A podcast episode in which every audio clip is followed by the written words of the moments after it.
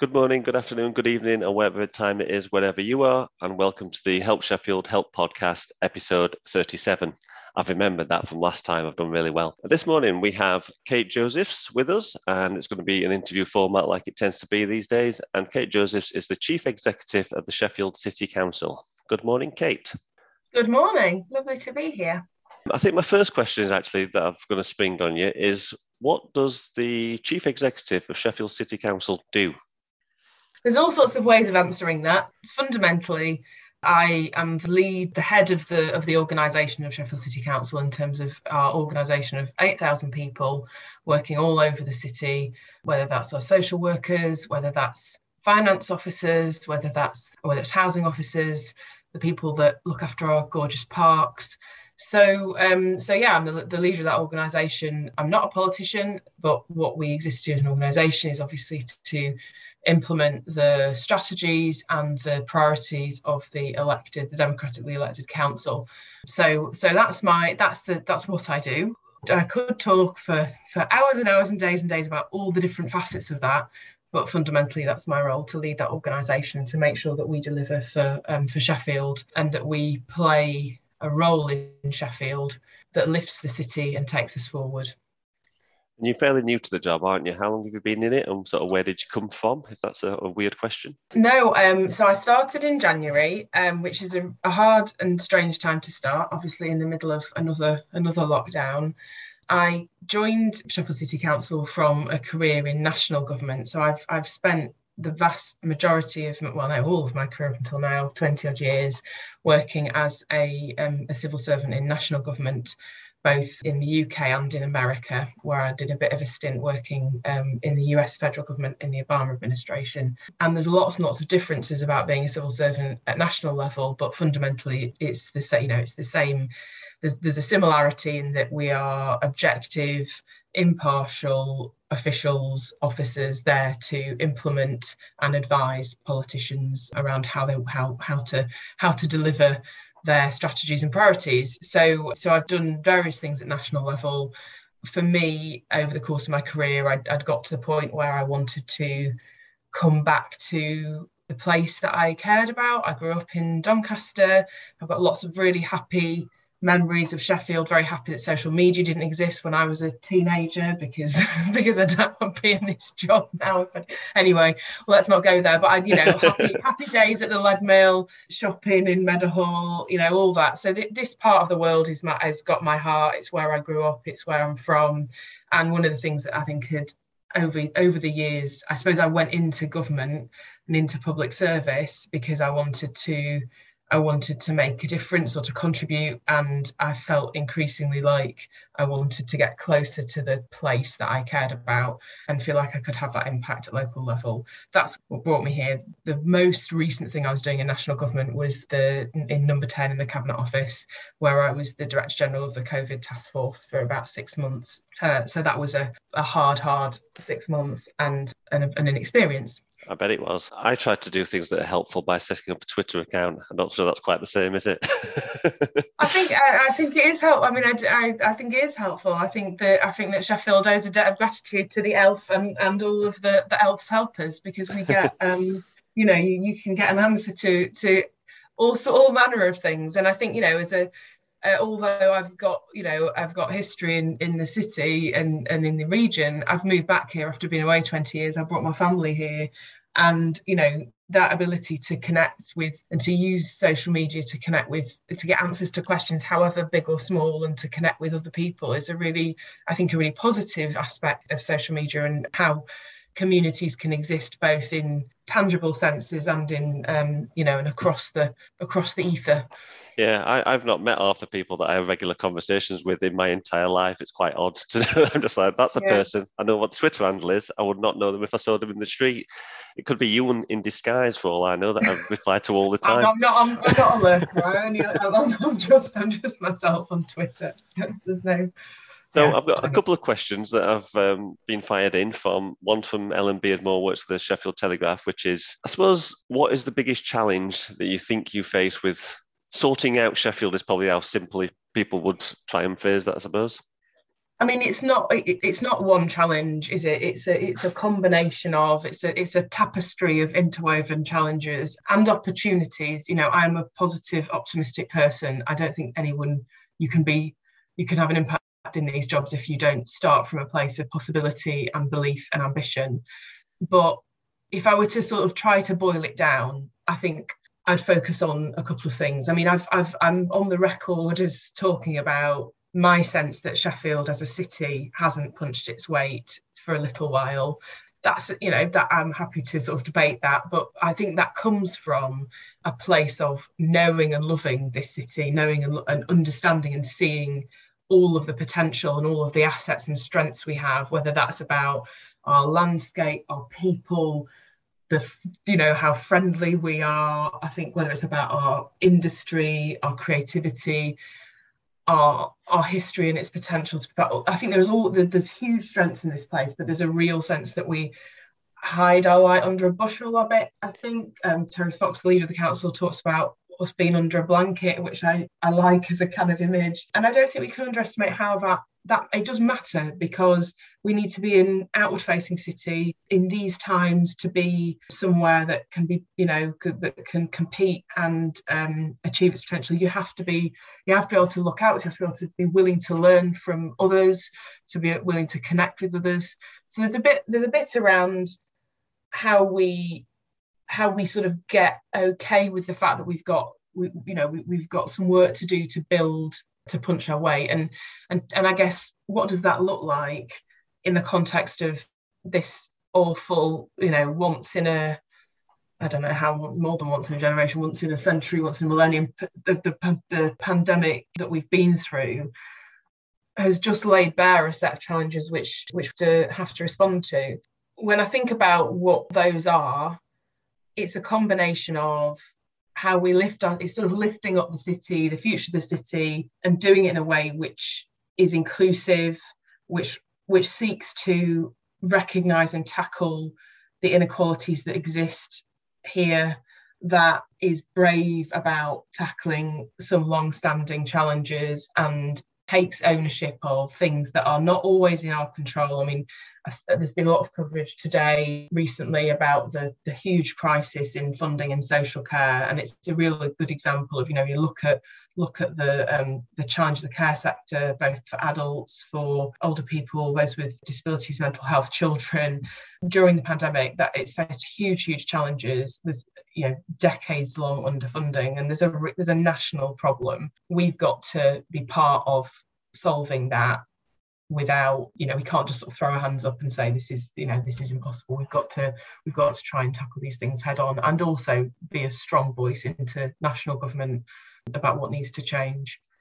So that was a bit waffly. I should have prepared myself but I don't know. Does that make sense? It's a sort of trying to you know trying to think about well, how we recover from the how we recover from the pandemic and all the things that that's laid bare. And it's you know it's a good opportunity to reset. Yeah. Yeah to reset the, the particularly to reset i think to reset as a council as an organization. I mean we've we've published it's only a one year plan. We need to we need to get better at setting longer term strategic plans for ourselves as an organization and for the city but for now it's really important that the administration and the council have set out you know for this one year we're really clear about what we're going to prioritize and i think you know for anybody it's not that long it's only about eight pages if for anyone who reads it, and I hope people do read it, because I think it does give a really good sense of just the huge breadth of work that we have to do as a council um, and the scale of the challenges we face. But there's an awful lot of stuff in there that, that highlights the opportunities we have, whether it's about reinventing the city centre and what that means, whether it's about really um, improving the openness and transparency of the council, whether it's about responding with humility and bravery to the recommendations of the Race Equality Commission. There's there's a lot in there that you know you can, if you want to spin it negatively, you can, but you can also choose to say these are opportunities as much as they're challenges. I'll find that out and share it with the followers and see if I can get yeah. anyone to read it. I do find I don't, I don't, I don't want to put any words in your mouth. I'm going to say these words whether you're thinking it or not. That the Sheffield population is largely positive on a face-to-face basis, but you put a keyboard in front of them and they are one of the most negative people on the in the entire country. I don't know why that is. I don't know where that comes from. That's my experience. I'm not asking you to back that up or not, but this is the way it goes. I think my my Twitter thing sort of does shine a light on the positives and finds all those people who want to help and do that kind of thing. But I think if you go into other platforms, it's just a world of I don't know where you're coming from or how you've got to this point that's pessimism, I think. I think we do look to other cities in terms of, I think we often compare ourselves to Sheff- uh, Leeds and Manchester to just go, oh, we're not as good as them. I do find that a weird thing. I think we need to be Sheffield and not be yeah. Leeds or Manchester. Yeah. Uh, I think a lot of people would definitely see the qualities of Sheffield, even if they've been to Leeds and Manchester first. They just go, this is a completely different animal, I suppose.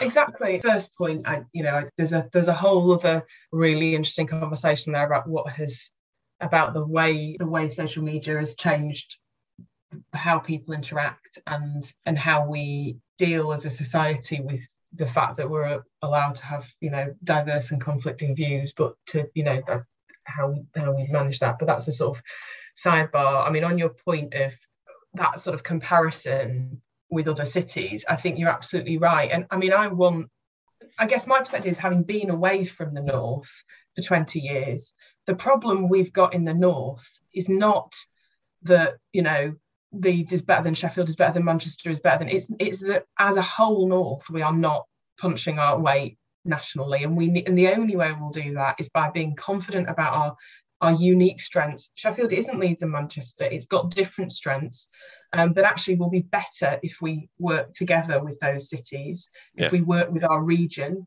which is the other thing and if we sort of work, if we see ourselves as a you know a confident player in a resurgent North, and I think we've got a huge amount to add. And I, I mean, it's just I don't I get I do get why people do it, but I I find it really you know depressing when the answer is to sort of play down Leeds or Manchester or Barnsley or Doncaster yeah. because we really should you know we should want to want to do do better together. And we are into there's so much interdependency particularly from an economic point of view but from a family point of view. I mean lots of people live all over the you know have family all over all over the place. And I think that sense of communities can exist more broadly. I had a funny thing where I didn't respond to it but someone someone made some comment on Twitter about I'd said something about I don't know I'd said something about being from South Yorkshire or being from and um and they said you're not but you're not from South Yorkshire you're from West Yorkshire because I was born in Halifax. I lived in Halifax for about nine months.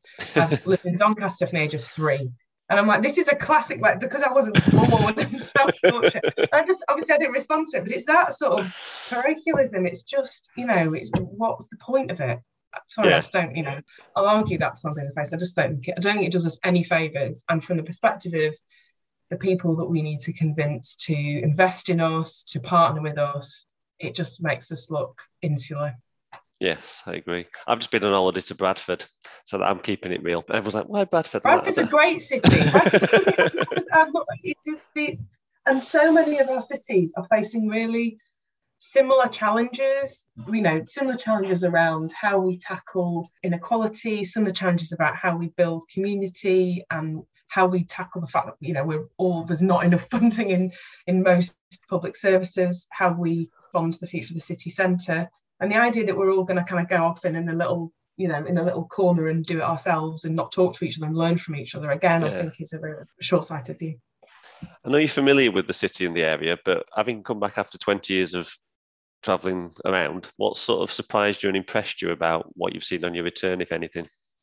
I mean, I had I had forgotten how I'd forgotten how green it is, and I, you know, I think it is it is the most striking thing, and it's all it is. You know, there it's it's all over the city, the hills and the, the amount of green, the trees, the outdoor spaces, and when you talk to kids, I, I had a really lovely. Um, I don't know when it was. It was it was the beginning of the summer. I went and hung out in Norfolk Park with a group of our children who are in care, who we, we do work with, with them with uh, those sort of seven to 12 year olds. We were doing this work with a poet about the things they loved about Sheffield and about living in Sheffield, they and their, their foster carers or their um, adoptive carers. And it was like, it came across so much from all of them who live all over the city, this idea of the open space and the greenery. And I have to, I cannot say enough, you know, having lived in in London, that is just it's it's good. That's good for the soul. and then I think the friendliness of people. I mean, I you know, I'm I'm afraid I married a Southerner, um, but he loves. I know. Apologies. I, bought, I, I, said to him, I said to him, if we stay here for the rest of his life, he might be able to to die an honorary Northerner. We'll have to see. But he he has commented so often on how just how much more friendly people are. You know how yeah. neighbours are friendly. How you go into a shop and you get into a chat with somebody, and I, it's not a it's it's not a cliche it's it's real it's what it's and that has been again that has just been wonderful and and those things might seem kind of esoteric but i suppose they're things that that are there for everybody yeah someone tweeted yesterday she'd moved to sheffield i think she moved yesterday or the day before and i shared it and then replied to her she must have had about 100 tweets just telling her how to blend into the north and how to enjoy your time the best and everyone's like teaching her yorkshire words and she's worried yeah. how cold it is and I'm just like yeah these are all things and then like, if someone smiles at you, they're not probably trying to mug you. They are just smiling oh, at you. yeah, just, I mean, I, I, used to get told off by my kids when we lived in London because on the walk to school, I would say hello to the people you see every day on the walk and smile yeah. at them and like, oh my god, mum, it's so embarrassing. I'm like, I didn't know to say hello to people. I'm sorry, I can't, I can't not do it. So it's nice now to be somewhere where I'm not the only crazy smiley person saying hello to everybody on the street. So yeah. So to get back to what your mission is, I suppose, yeah. obviously the city centre's the big one that people tend to talk about. So where do you see it going in a physical sense? I suppose I, am I'm, I'm often sort of batting off people saying the city centre's dead because of shopping has moved to Meadowhall, which is just a given, and it's not dead. It's just re- evolving into something else. My sort of view is that it's going to social life and entertainment and things that aren't just picking up your shopping. Do you have a sort of semi vision as to where you'd like it to go or what can be done? Yeah, so I mean, we are one of the things in the one year plan is a commitment to um, produce a sort of strategy for the city centre this autumn. And one of the things that's going to be quite important in that and that will be we'll be sort of getting out and about more in the autumn to, to try to really engage as many people in the city as we can in that conversation. Um, but a couple of things I'd say, and again, you know, I mean, I'm not, my opinion, my personal opinion on on the sort of Meadowhall thing is it, it is that's an interesting thing to come back and to still hear the same argument that I was hearing when I was here age 12 yep. 13 about that. And and that's for me something I, I do think we have to move on. I think actually I think Meadowhall's a great asset to the city and the region. And I think what the pandemic for me has shown it, it, so we are for me we are where we are. And actually for what it's worth, other cities, other colleagues in cities are who have who are very reliant on retail for their city centre are not, you know, are, are worried because yeah. there is a there is a definite trend away from retail being enough of an anchor. Now, retail will always be important in the city centre.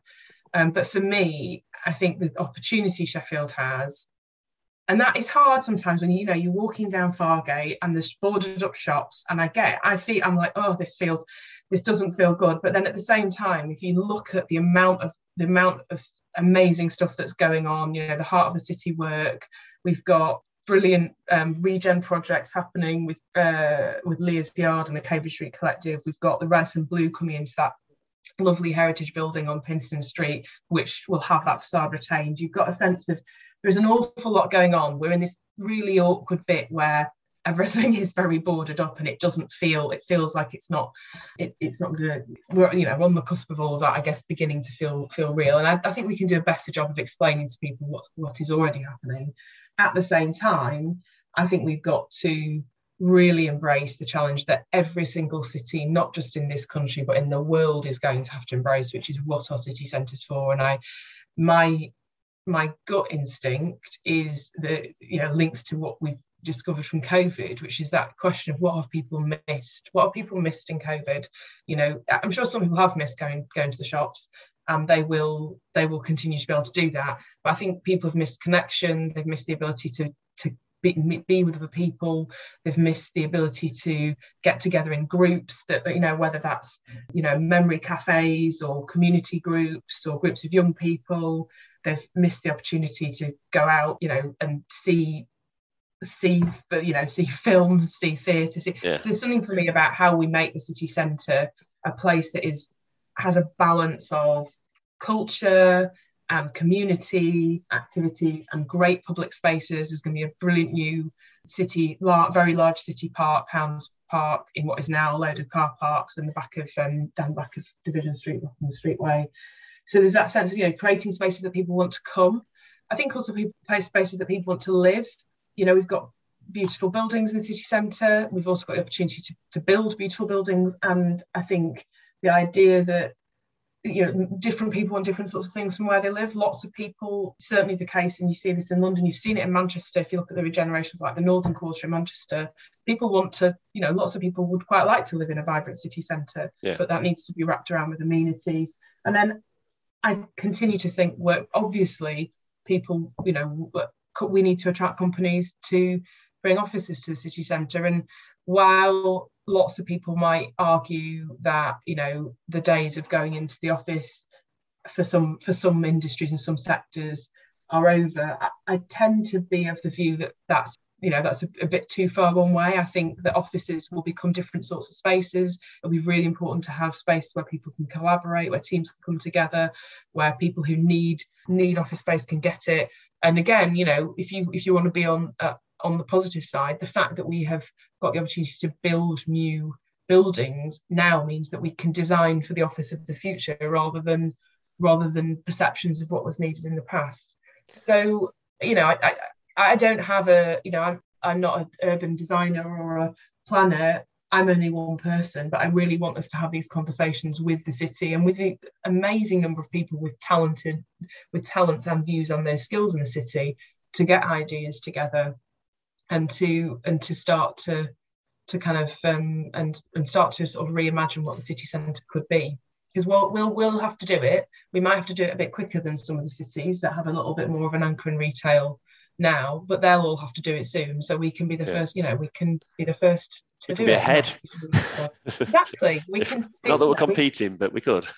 No well we can you know we can learn some of those lessons. I suppose the other thing for me is that i don't know whether you'd agree with this this is a sort of uh, one hypothesis I have a bit about the city centre is that you want it to be, you know, that one of the well, people talk about Sheffield as the city of villages, which I, I don't entirely, but I think the geography of the city does mean that it's it places feel very contained, you know, places feel contained because of the hills and the valleys. And I think there's something about what would it take to make the city centre the place that brings those the outer areas together rather than do you know I, so i'm not if i'm explaining myself very well but the kind what of you mean yeah. i suppose that's like spokes, basically it's like a central meeting point is it's like the trivial pursuit board. You've got all your things on the outside and then everyone goes to the yeah. middle to win. There you go. Um, yeah, there's something about i'm thinking about you know places that are our kids and young people would want to go and could connect bring communities in. So yeah i think there's i think there's all sorts of opportunities there and i want you know there isn't there's no single right answer. We'll we'll have to learn and iterate. And um, I hope that with all the work we're doing in Cardiff City, we've got a huge investment from government for the Future High Streets Fund, which will regenerate Fargate, mm-hmm. and and lots of you know lots of really exciting projects that have been already delivered, like the Grey to Green project. Uh, like that's really nice. Down, down towards the bottom of Castlegate. That's that that shows what you know really beautiful urban design, sustainable design, bringing that sense of outdoor city into the city centre. There's there's loads of stuff we can we can do in that space. I think we just have to be focused on trying to do it together rather than rather than arguing with ourselves. The one that I like, I've sort of stolen the idea of it. Someone moved to it many moons ago, but is having a cable car on the top of each hill into the city centre. so you have a, a, park and ride at the top of every hill, a cable car, eight, seven or eight different cable cars, depends on how many hills you believe we have, and then you saves congestion. It looks fun. It's interesting, and it's an easy way to get into town and back. It's, that's definitely a radical idea. I think, I think my I think my uh, my my my finance alarm bell is.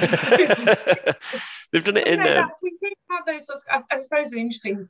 No, it, what it does highlight is it's, it is also really important that we're thinking really inclusively about transport and, uh, into the city centre as well, and how we make sure that everybody's able to get in and out, and that we're doing that in you know in a way that's consistent with the different needs of different communities, but also with our commitment to our commitment to getting to net zero and to and to being a city that is has sort of sustainability, a bold response to the climate emergency at the heart of what we're doing.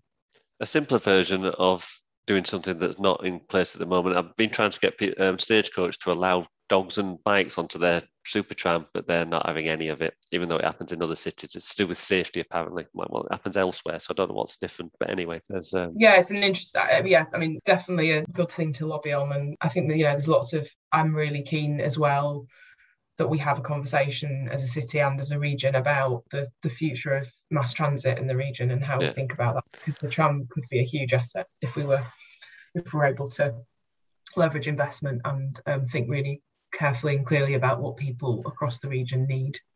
Have you ever looked at um, Bogota in Colombia as a case study of what they did? So basically, no, they, had, they had a problem with, uh, well, it was very unequal in terms of poverty um, in the city. So basically, the funding for just about everything went to the poorest areas. And the first thing that they decided was that people needed to get out of the poorest areas to get to other places to do things, to go to work, etc. And they, a lot of people couldn't afford to just do that. So that's where they, they actually did build a cable car and it left the poorest area and basically went into town. And yeah. that regenerated the area. And they basically went from the poorest, left everything else for ages it worked for a while and then sort of money ran out. But Bogota is apparently a really interesting model of how they sort of, I don't like the phrase because Boris Johnson is using it, but the levelling up type idea. So yeah, if you want to have a look at Bogota, I don't know what I'd say after I've talked about Colombia. Um, so I've got a bit of rhyme now. So is there anything you'd like to? So obviously I, I said beforehand that I would usually do two questions. I think you've answered the one question of what you can do, what you're planning to do to help Sheffield. The other sort of question is, what can Sheffield do to help you? I think one of the things you mentioned in there that I picked up on was the consultation of asking people what they want. Are we mm. any good at that as a city? Do we fill forms in and say we want this, that, and the other? Because I get the impression that people would rather just moan on social media rather than be constructive on consultations. We do. I mean, we do. I think we've got something, some things to learn. So I, I, I have a I think that one of the things we need to, to work on and, and really want to work on as a council is thinking about engagement and empowerment of communities and, and, and our people and recognizing that you know some things you can get a really good response and good evidence base from putting out a consultation form and having people fill it in. But actually some of the answers to this will come from the conversation if that makes sense rather than from just you know a sort of one way thing. So I think it is quite important that we think of different ways to engage. I mean, one of the things I haven't talked about, which is a really big priority, and it's a, it's a big plank of, of this administration, it's a big a big priority in the one-year plan, is the implementation of local area committees, and that is something I think that you can people can and will, if they want, be cynical about. You know, this is just a piece of uh, you know, it's, it's, a who wants to go along to a meeting about, you know, about my my bit of the city. You know, what, what's the point of that? But I think there is something here about, you know, how can we? We're, we're trying to get create the infrastructure to have different conversations throughout the city through the local area committees to give local people the opportunity to contribute their ideas around how funding local bits of funding are used the things that are the biggest priorities and so so I really would want to encourage people to say to go go along to those meetings and shape the council but to do it in a way which is you know if you which is also con- constructive around how to engage because i think one of the things yeah. that we need to learn together is you know how do we get the energy that lots of our people have and allow and sort of unleash it and allow allow it to um to contribute and i, I think maybe this isn't a problem that just sheffield have like historically public services have been quite sort of paternalistic, I think. And what we know now about the, you know, there's a kind of trendy word in policy making about called co, you know, when we talk about co-production, which, you know, like all trendy words in these things can end up being a little bit, you know, you can end up having a sort of very theoretical conversation. But for me, it's about saying when you are working in a space that where you're trying to improve and support people to improve their you know their their lives or their city or their community it's it's really important that we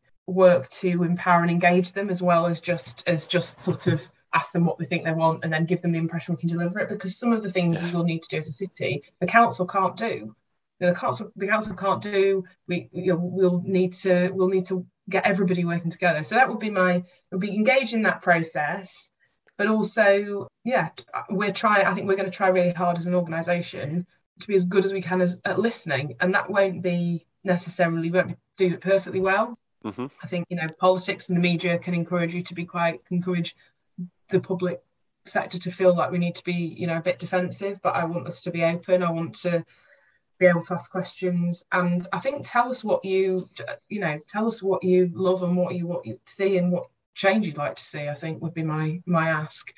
We need to do some work around the kind of core ways we do that. I've talked about implementing local area committees. More of our teams in the council will be essentially getting out into communities. We're really trying to do more of that, getting more of a human face, I guess. Yeah. Um, we, we need to improve our website. You know, that's not that's not, not news to anybody. I, um, we, we are working on that because again, we need to create those cha- easier channels for people, and we definitely need to improve our our phone channels so people can get in touch with us better. So yeah. so I, am not naive that we've got some things we really need to work on improving. I think the things that crop up most when I'm actually asking people what they think are problems in the city, not to be constantly focused on the negative, but I'm carrying on with it, are to get into the city, expensive parking, which I don't can't get my head around because it's probably the cheapest city in northern England to park in, but mm. everyone mm. just doesn't go because it's free at Meadowhall, so it's a comparison that people go with. Not enough public toilets in the city centre, which I personally have never thought was a thing. Every time I put anything out, people are like, where are the public toilets? And they don't want to go to toilets in pubs or anything like that. They want to have public toilets like they were mm. once before. And then the other thing that's a little bit of a bugbear of mine is um, litter, which yeah starts with education before. I presume you've heard of the Sheffield Litter Picker group that's like yeah. massive and hugely active um, and does so much good work. It's untrue. During lockdown, if I, think I was driving around doing my job as normal and I must have seen a good 50 litter bags every single day that people had gone out and done, I'm just like, this has gone it's over the top. Well, not over the top. That's ridiculous. It's um, doing what it should be doing. So yeah, yeah, they're the things that come up a lot. That, I mean, that's really helpful, and I think that's one of the things where actually, I suppose, to get to kind of try to give them a bit more meat to what I was saying earlier, a bit more example. What I then want to do is ask the question: Well, why is it? Yeah, this sounds stupid, but so what? Why do we need more public toilets? That's not to say it's not to have an argument about we should or shouldn't. It's like trying yeah. to what's the underlying need there? Is it that our shops and restaurants are and places with toilets aren't welcoming to non-customers to go and use them. Because actually is it about um, you know families? I mean I, you know i know my kids are old enough now to, to to be told to hold it in. But you know i remember young kids and you'd be out and about and then you're like oh my goodness you know how, how am i going to um similarly with um you know it's the same with you know many people need to have that security of being yeah. able to be confident. So trying to understand i guess the need that underpins the the ask because and then talk about well what's the best way of doing it and have that conversation. Because sometimes i think we jump to well the solution is x. Yeah. And sometimes the, that solution is is hard for all sorts of reasons that might not seem obvious like you know plum i don't know i'm going to make stuff up you know yeah. the it might be about cost it might be about some kind of regulatory thing. And it's so it's trying to understand well, what's the need and what are the, all the ways we could resolve it? Um, and you only get into that when you're having a conversation and a back and forth and you're open about the constraints that we face. I suppose yeah. that's the other thing. Like, you know, we, we can't be, as a council, we need to be open about the fact that there are some things we can do, there's some things we can't, there's some things we have control over, there's some things we don't. There's some things we'd love to be able to do, and actually, with the support of the city, we could go even further and even faster. But but we can't do it on our own. Do you know? So, so that's that. Yeah. That um, important. Sheffield Bid are trying to do what they've called the LAVS scheme, which stands for something, yeah. an acronym for something or other. And they've got two people, two businesses signed up so far. They said group just aren't engaging with that at all to allow people to go into their toilets. And I don't really know why that is. I don't, I'm not. No, I don't know why that is. And it's, it's, a, it's, well, now maybe that is something, you see, that's something we should, we should maybe, you know, do a bit push on with the the sense of again like how do you give voice to the fact that this is what people are saying that they they need remind me the final thing you said sorry i was about to concentrate i was about to say something about it and it's completely lost your sheffield bid Sheffield. No, no, the thing about the third, the third issue that you raised, that people raised. Oh, litter, car parking yes, prices. Sorry, and yes, but the litter, I think, is a really, it is again, it's all relative. I have to say, it's a lot, it's a lot better here mostly than it was in most of the bits of London I lived in. But it, it, there are particularly some. I mean, it's a problem all over the city, and it's a particularly intense problem in some parts of the city more than more than others. Yeah. And it shouldn't be. I mean, I'm, I'm so grateful to everybody who gets out and does litter picks, and if I can, I'll be doing my joining my local one. It's one on Monday, I think. It shouldn't have to be that way, and and it is about education, and it's also about I think how we instill that kind of pride in our spaces and in our in our public spaces and the main thing would just be to say what grateful I am to all the groups that do this and how grateful we should be as a city to that. And we obviously, you know, we, we try to make sure our street cleansing services and our waste services are doing the best job they can. Yeah. But with the best will in the world, if people are going to chuck rubbish all over the floor at all hours of the day and the night, again, you know, there are constraints on what we can we can afford to to do. We just so take it home. well, exactly. I, I, I, I sort of it is a mystery to me. I have to. I mean, I I have to be careful because I'm also one of these people that will. I have to be careful because again, I'll embarrass my kids.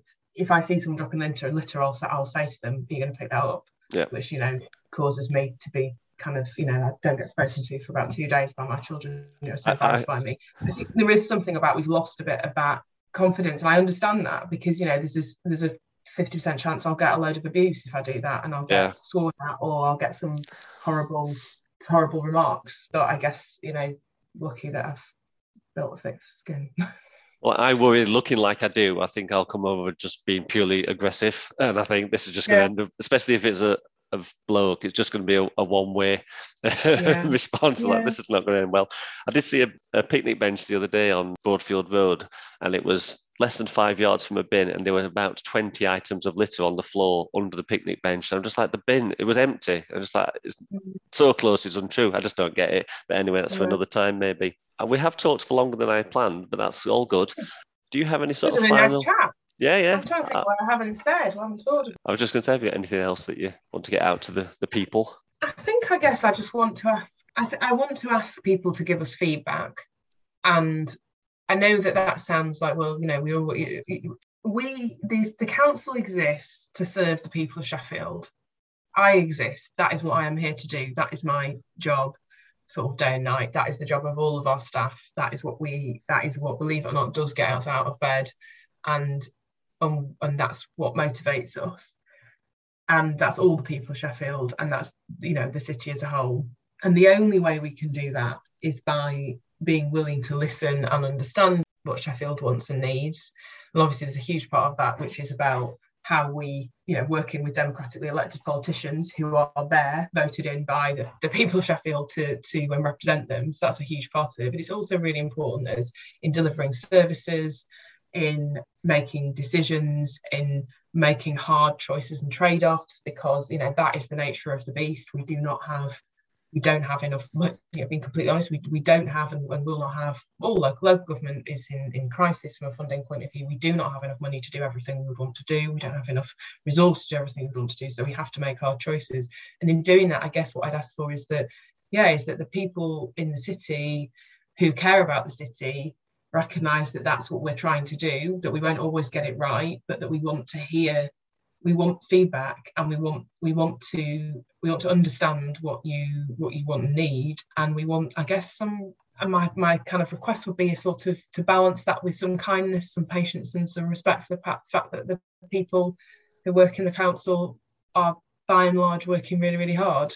Um, and i'm you know i should it, it'd be remiss of me not to end by saying a huge thank you to every single one of those members of staff. And I have done as much as I can and continue to get out and about and meet our teams, whether in virtually or in person. And to a person, I've been thoroughly, thoroughly impressed by the commitment and the, you know, you, our, many, many, many of our staff live in Sheffield. All of them love Sheffield and want to do a good job. So for me, it's something about, you know, put challenge us, but do it with kindness and do it with the recognition that the only way we will be the city we can be is by doing it together and and you know I know that might sound that might sound like completely Pollyanna-ish and like I'm some sort of you know happy happy clappy but I just I just think the strengths we have we are a place that cares we are a place that is friendly and we are a place that knows how to creatively solve problems. We've done it for centuries and and that's our that's our heritage. So let's focus on that rather than on just getting sucked into to the sort of negativity and the you know why can't we be more like leeds? Suppose that's a good place to end, place to end it. So, as long as you don't quite as long as that doesn't become the sound list of that is that sound that's the, so if I don't have uh, you know people do media training and they say you know I haven't had it I should say they say to you never say something with a pause on either side that can be taken out of context. So you can't just as long as nobody can turn that into a, a TikTok meme. That's all I'm planning to do this afternoon. That's my only mission is to cut out the bits where I can do, do you over basically. No, that would be very un that would not be in keeping with the kind of spirit of the elf, I don't think. Would uh, it, you, really? You're quite correct. I'm going to the pub, so you know, I, I won't have time to do that. Well, stay safe. I'll try my best. And so, thank you very much, Kate Josephs, the Thank Chief you. Executive of Yeah. Sheffield City Council. I really enjoyed that, and I'll put it out at some time in the future. So, thanks for listening, people. If anybody actually downloads this and has a listen, thank you very much.